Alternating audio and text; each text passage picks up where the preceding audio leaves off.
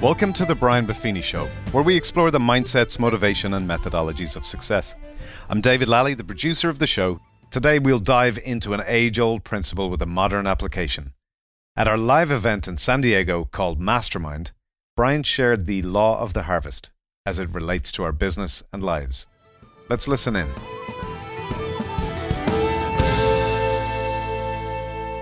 So it's called the law of the harvest. There are laws. There's a law of gravity. Is that true? Even those who aren't aware of the laws still benefit by the existence of the laws. Does that make sense? So there's a law of gravity. If I throw something up in the air, what's going to happen? So, did Isaac Newton discover gravity? No, gravity was around for thousands of years before Isaac Newton. What Isaac Newton did was gave it a name and understood it and communicated it. And by the way, that changed a lot of things. Does that make sense? So, what I want to talk to you about right now is a law that, first of all, this whole system of working by referral is based on, and it's ultimately why it works. Okay? It's based on this law of the harvest. Many people call it many different things. Some folk call it God's providence. Some folks call it karma. Some folks say, hey, what goes around. If, I'm going to say this if people truly believe that in their hearts, then they wouldn't do all the things they do. Is that fair? If you truly believe that in its essence, you'd be nice to everybody. You'd be good to everybody. And you wouldn't be doing it out of fear, and you wouldn't do it just out of the expectation of gain, but that would certainly be shapers. I'm going to do this and do this and do this. I'm going to tell you that giving until it hurts is the way to go. Now, I'm going to give you the formula of the law. So I'm going to break it down. This is as close to Isaac Newton as I'm ever going to get. The kids and I and Beverly, we toured through Oxford because that's as close to that place as we're ever getting. we just remind people when it comes to academics, we're very athletic. So, right? Right? So, the law of the harvest looks like this, and it's in this order and it's this priority. You give, you ask, and you grow. Give, ask, grow. Give, ask, grow. Okay? So, this is the ingredients for the harvest. So, for the harvest, what do you need? What do you need? What are the ingredients for a harvest? First thing you need is dirt. It's called soil, but dirt. Okay? How do you prepare the soil? What's it called? Tilling. Oliver Flanagan from Kilkenny. What do we call it back home? Plowing. You don't say you tilled. Like in the sport more, we say, plow into your man. That was coaching in Ireland. Plow into him, buffer. That was all the coaching I ever. Plow into him, buffer. Plow into him. And how about, coach, you say it so everyone on the field can hear it, including the referees, before the plowing begins. Now, lock in here, because funny man occasionally stumbles on a little profundity. More by accident, but it still happens. So you till, see, till, till is so soft. Plow, say plow. Plow into. So why do they plow the field? Why do they plow it? Why do they have to do it? Okay, so this is hard at the beginning, right? This is hard to plant seeds and hard soil, but that's not really why they do it. Because the most fertile soil is six to nine inches down. Because all the nutrients, what happens is the water comes and the rain washes it down, and all the nutrients go down six to nine inches. So what they do is they plow a field. We were speaking the language a thousand years before you were a country, till. And they turn the soil. They turn the soil. The name of this soil down here has a name. It's called humus. It's humus soil. It's the root word for where we get humility. What happens in farming is what happens in life, it's what happens in business. The first thing is you have to till the soil, which means this this has to get turned upside down. Just so you know, humility is the soil that's required for every growth. Sometimes in our life, our hearts get turned upside down. And it's like a knife went in there, cut it, and turned it upside down. And I'm not here to depression, whatever else, but it's a good life. It's, I've always said it's not a great life. I'm a big fan. I don't, I don't preach to people, but you, need, you know where I come from. And when I read a book that fires me up every day that says, In the beginning, God created the heavens, the earth, and He said it was, He said it was good. He didn't say it was awesome. And then he, then he created the oceans and he said it was good. And then he created man and he said it was good. And then he created woman and it was, whoa, that's Beverly. And then he, whoa, man, that's where the name came from. Whoa, man. I mean, that's where it came from. Here's the thing we always say it's a good life, it's not always a great life. Are you guys with me? Sometimes your life gets turned upside down, and here's what happens that which was hard goes to the bottom, and that which is fertile and receptive goes to the top. When you go through the crap in life, none of us want it. How many of you have been through a very, very difficult experience in your life that you know was the making of you? Could I see your hands? Because when your life turns upside down, or the hard things happen, or the disappointments, as you might miss the shot to win the game, you might have lost the property during the recession, that one relationship you're hoping that was stay together didn't. You had the kid that you still have hope for, but they've gone off the reservation. The health situation you thought was going to turn out hasn't yet. And life turns upside down. Here's what happens this is the breeding ground for all the good stuff. And once you have this humus, now you plant the seeds. Everybody with me? Then you water, then you fertilize, and then you grow. And sometimes it's a Japanese bamboo tree. You plant it in fertile soil, you are humble in your application, you've done all the right things, and still you don't see it. I don't see it. I don't see it. And in our world today, well, we want that now. We want the microwave now. I want this now. Are you guys with me? You keep doing your part. Everything else around you'll do theirs. Giving is not the same as these other ingredients. The formula for success and the law of the harvest is not one part giving, one part asking, and one part growing. That's not how this works. That's not even close to how this works. Here's why it's tough. If you want to do this the right way, 80% of the law of the harvest is you give first, and you give first, and you give first, and you give first, and you give first with no expectation of return. One of my favorite verses is Be not deceived, God is not mocked. Whatever a man sows, that will he also reap. So never grow weary in doing good. Never grow weary in doing good. I say it to myself every day. Do you think I ever grow weary in doing good? Do you think people always respond great to it? It's easy to grow weary in doing good when you do great things for people. But you don't give with the expectation of getting. You give with no expectation. Never grow weary in doing good. Now, let me tell you this this is hard. It's going to require that you trust.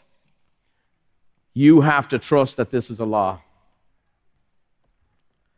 Have you ever given to somebody and they just kept taking? Are some people full time takers? Then we have to be very intelligent about what we're given. Because if you keep giving and giving and giving and you're getting burnt out on that regard, then sometimes it's an unhealthy form of giving. Are you guys with me? Yes or no? I'm going to say that the reciprocity is a natural progression of it. How many of you have a client, no matter what you, you do for them, they do more for you? How many of you have that? Is that a cool thing? Yes or no? Those are the gifts to remind you when you meet the other ones. Is that okay? Okay? And not everybody gives the same way. And I used to tell the story back in the day of my client named Kurt, who was an engineer. And I did this for him, and I did that for him, and I did this. I did miracles. I sold a house we couldn't sell. I got him a house he couldn't buy. I got him a loan he shouldn't have gotten. I got him moved over. I got this. I got oh, unbelievable stuff. And I gave him items of value, and I did him pop by gifts, and we did this, and we brought him to client parties, and I took him to lunch. And in two years, he never sent me a referral. Now, he's an engineer. Have you ever worked with an engineer? I discovered parts of the contract I didn't even know existed. He was one of these guys who wanted to read the document he was signing. I only did 1,100 transactions, so I never actually met one of those people before. And he was the driest personality ever met. You guys remember Winnie the Pooh? Remember the donkey in Winnie the Pooh?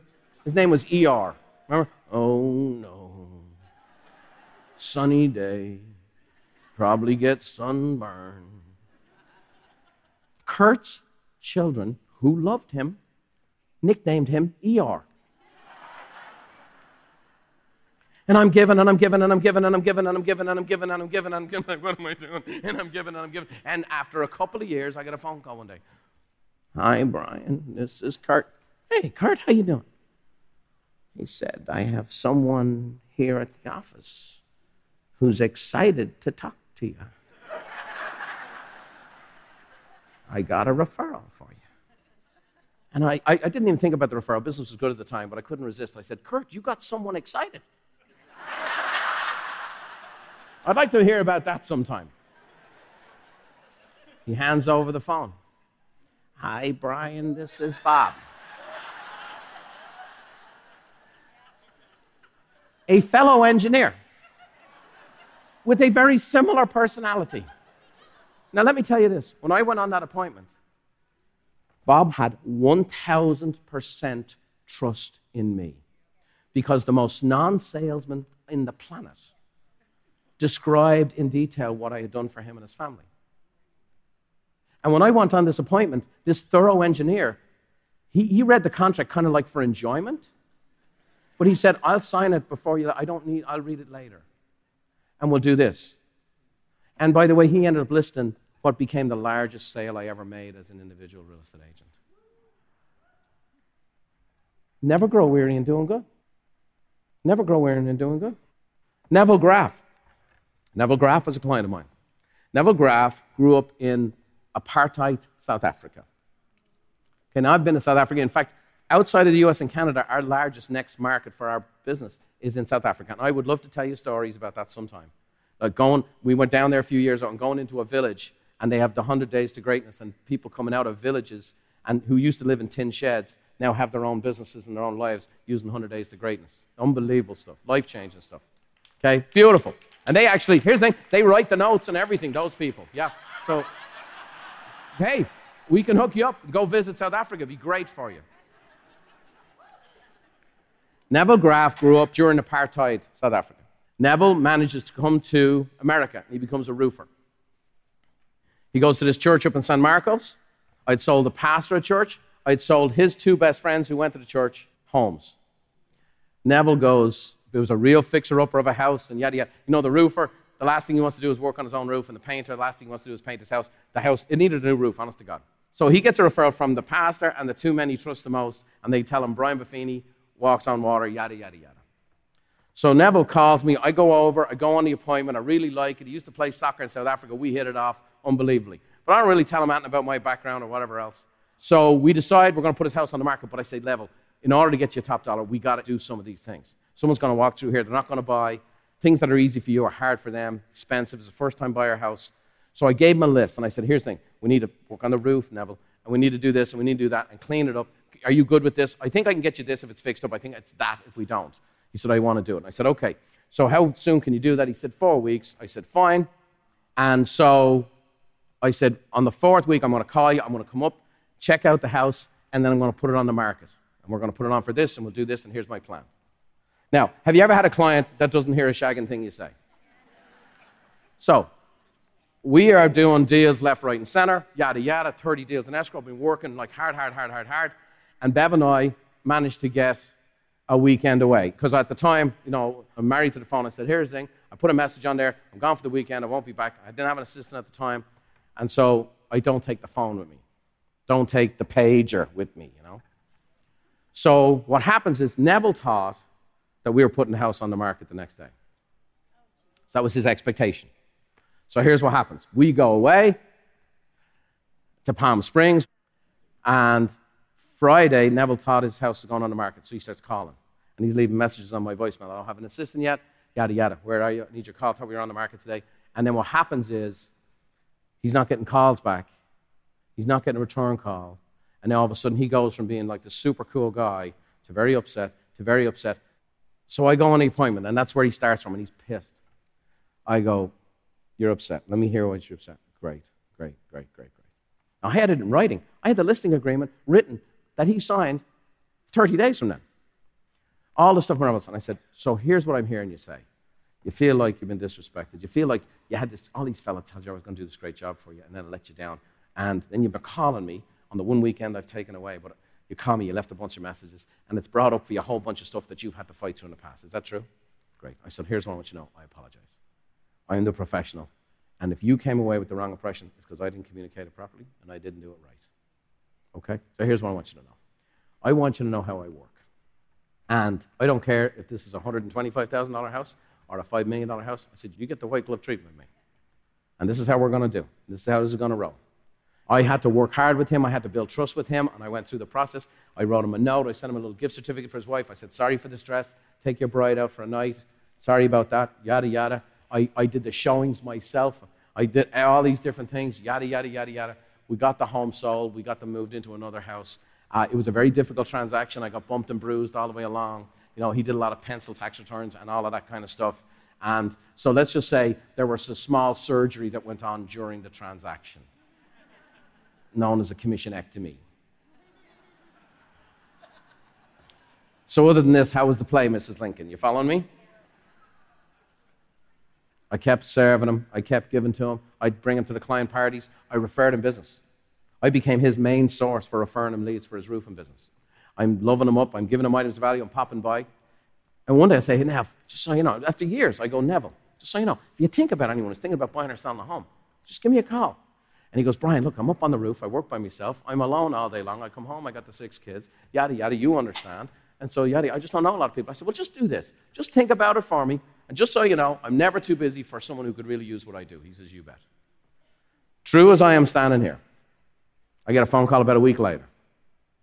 Okay, now I've been given, given, given, given, given, given, given, given. Just a gentle reminder. He goes, Brian, I don't know if you'd be interested in this. And this is 1994 when the, the first major recession hit and there were massive foreclosures in California. He goes, But I'm the roofer for Mission Federal Credit Union, which is the largest San Diego based bank. And he said, You know, I, one of the things they do is when they, they have one of these things called a foreclosure, is they call me in to do the roof. And so I was talking to the gentleman who's the president of the bank that I actually deal with directly, and he said they've had some problems with some realtors. And I just want to know, would you be interested in talking to him? I'm like, does a bear take a Reader's Digest in the woods? Yeah, I'd be interested in talking to him. So I go on the appointment. Now, true story. Neville shows up in the truck, and his truck looked like it had been a demolition derby. He has the tar on his hands, and he's wearing a suit that was given to him by someone in the church. And it's about a size and a half too big. And he said the last time he was in a suit was the day he got married. And he walks in, and we go on the appointment, and it's, you know, this, I, am nervous as can be, and this and any other. I sit down, I have my briefcase and all the presentation stuff and whatever else. And Neville sits down, and Neville says, Frank, how are you? Good to see you. I have the briefcase on my lap. I said, wanted to introduce you to Brian. And he goes, Yeah, I thought you guys should connect. And he goes on to tell him how I've served him. And he had, he had all these things I'd done that I'd forgotten. And your man says, Well, Brian, you sound like our kind of guy. I have 12 properties that what I'd like you to do is we'll fix them up before we put them on the market. By the way, if you can sell them before we hit the market, I'd love to just work with one realtor. And uh, you tell me what you think they're worth, and we'll go. Would that be something you'd be interested in? Now, I know this is impossible to believe, but I had actually not said anything yet.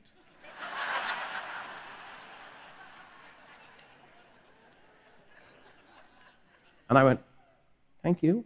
And off I went. That was my largest source of business for the next two years. And I averaged selling about 70% of those transactions myself sold those properties before they ever even hit the market. And he wanted me to do that. You have to trust that there's a law, that if you obey the law, the law is going to pay you back. And if you try to control it, you won't get much. You got to hold it with an open hand. So do this little exercise with me. Hold your hand out. Now, I want you take your hand and close it as tight as you can, right? Because we're all control freaks here. Right? Let's just get it up in the air. Say, I'm a control freak. One, two, three. Of course you are. Now, let's say you have little dinner rolls, and that's all you could put on your hand. How many dinner rolls could you get on that hand? Okay. If Joe Nego's here, a closed hand, about eight. The guy has the biggest hand. Now I want you to take your hand and open it up. Fingers slightly spread. Now do it so that there's as far as you can stretch your fingers. Come on. You should feel it in your forearm. Can you do it? How many little of those dinner rolls could you pile up on that sucker? Could you get a couple there and build up a couple? Could you build a little pyramid? Yes or no? Close is taking, this is giving. If you give with an open hand, you'll see an abundance that you never imagined. And it'll be more than you can control. And at the end of the day, that's what we all want. Would you guys agree? So here's the formula it's 80% give, it's 10% ask, and it's 10% grow. You guys already know this. I wanted to cement that principle, and I'll give you a couple tools. You already know, but is it nice to be reminded, yes or no? So here's what we're going to do we're going to give. First of all, we're going to give service that sells. Service that sells. Say it with me. You're going to serve people so that it sells. Seven in 10 Americans say they are willing to spend more money with companies they believe provide excellent customer service. Here's what the market thinks. Here's what technology companies think. People are going to buy and sell homes, and the millennials, they don't want to pay for anything. It's going to be all done through technology. That's all they're going to do, and they're going to go with the cheapest people out there. And those are the same kids that spend $19 on a craft beer. Or go to some coffee shop where some animal ate a coffee bean, secreted it through their system. You've ever heard of this? Kopi Luwak or whatever it's called? and they poop out the beans, and people harvest the beans, and it's like 40 bucks for a cup of coffee. Oh, so aroma. This is why I drink tea. So don't tell me those kids won't pay value. But they, you need to be able to have value and communicate your value. And if you can do that, you'll have all the customers you can handle. Are you guys hearing me? Next, value that lasts. Value that lasts. Harry Buffini was the Mr. Miyagi, the Buffini family. And every day he'd look at your work and he'd ask you the question and he'd say this Can you? Can you put your name to that? Can you put your name to that? He was asking, Can you put my name to it? Talking about himself. And if you couldn't put your name to it, you did it over because you need to give more than the client's asking for, Buffini's. And if we do that, we'll be all right. And that business worked for 125 years until my dad said, Well, Brian, it looks like you found a better gig. try not to become a person of success, Albert Einstein said, but rather try to become a person of value. And then lastly, thanks a million. Thanks a million. That's an Irish phrase, Gurav Mila Mahagut. Okay? If you come to the podcast studio, you'll see a big sign on the wall. It says Céad Míle. It's how Irish people greet one another. It's 100,000 welcomes. We're the masters of overstating. But not just the Irish, it's been around a long time. And this is something, this is the most important quote that I think about every single day of my life. I, I say this out loud at least once a day. My kids are sick of it, but they know it's true. Gratitude is not only the greatest of virtues, it is the parent of all others. Here's a couple of stats on it. Grateful people will have 10% fewer stress related illnesses. Grateful people, on average, give 20% more of their money and time back. Overall, positive emotions can add up to seven years to your life. The most grateful countries in the world are South Africa, the United Arab Emirates, Philippines, and India. The least, Netherlands, Denmark, Hungary, Czech Republic, and of course, England on the bottom. Ask what they need. Ask what they need. The first step to success in any business is to ask your customers what they want. You got to ask them. Ask your very best clients. When you refer me, what do you say? Next, ask for the business. Harry Buffini, Saturday nights. Columbo and Starsky and Hutch, that was the two deals. Okay? Now, what do we say? How do we go with it?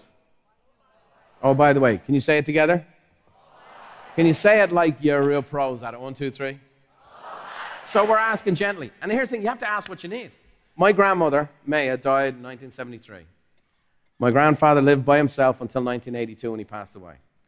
Every Saturday, without fail, he came over and spent all day Saturday with us. And every Saturday, for nine years, he brought with him a cake. Now, I didn't know, we used to call it the cake with the hole in it. I didn't know it came to America and they, they have a name for it a Bundt cake. So listen to me. About a month before he died, my brother Dermot's always the he was the inquisitor. He always asked the questions. And Dermot might have been, let me see, Dermot might have been 10. So he's sitting there and he goes, Grandad, why do you bring uh, the hot cake with the hole in it every Saturday? And he goes, Well, I thought you just liked it.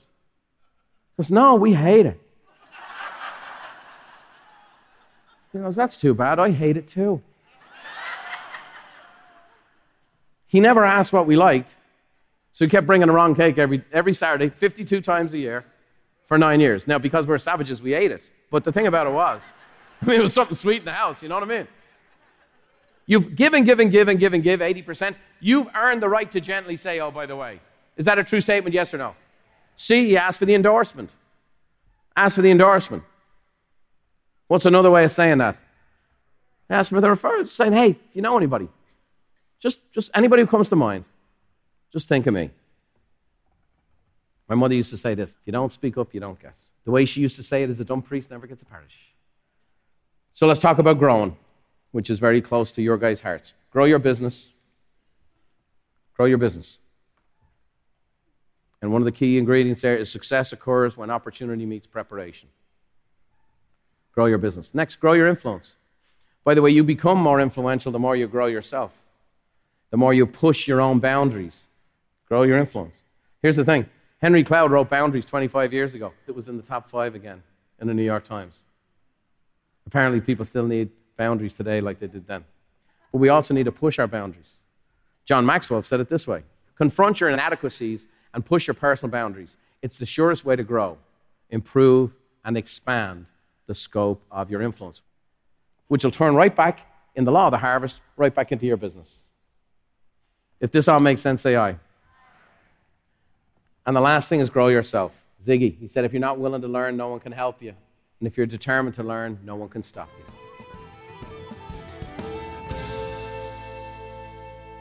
Powerful content. Give, ask, grow. A lot of times we give, yet maybe don't ask, so we don't grow. It seems simple enough, but it's a very powerful formula. As we close today, I'd like to hand over to Brian's mum, Therese, for a little Irish blessing. May the road rise up to meet you, and may the wind always be at your back. May the rain fall soft upon your fields, and the sun shine warm upon your face. And until we meet again, may God hold you in the hollow of his hand. See you next time.